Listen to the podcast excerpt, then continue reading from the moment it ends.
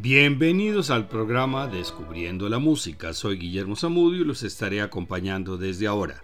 Este es un programa de la emisora de la Universidad del Quindío, la U F M Stereo.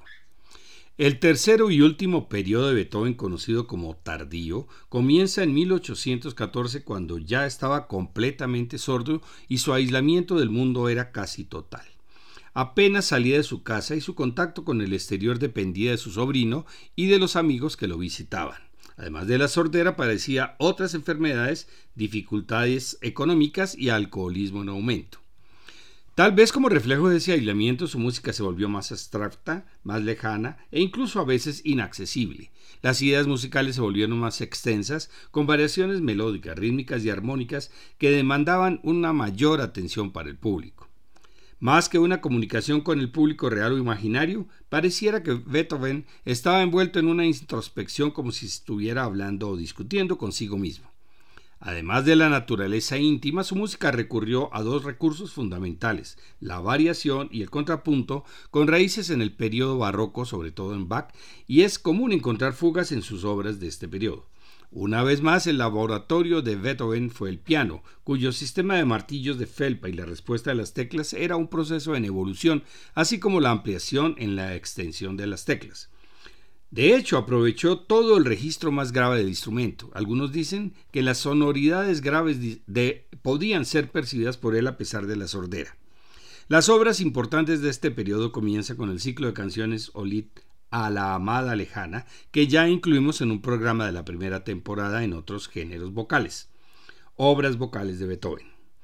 En música para piano tenemos las treinta y tres variaciones de Abeli, las últimas sonatas para piano opus ciento nueve, ciento diez y ciento once, los últimos cuartetos de cuerdas del opus ciento veintisiete al ciento treinta y cinco, incluyendo la Gran Fuga, la Gran Misa Solemnis y su obra cumbre, la Novena Sinfonía, que ya escuchamos en un programa de Historia de la Sinfonía.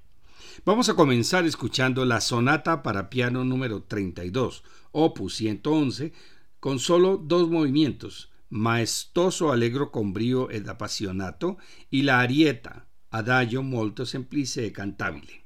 Este último movimiento dura veintidós minutos y alrededor del minuto nueve alcanzamos a escuchar lo que parecería un ragtime. Pongamos cuidado para saber si estamos equivocados. Escuchemos la versión del pianista inglés John Lill.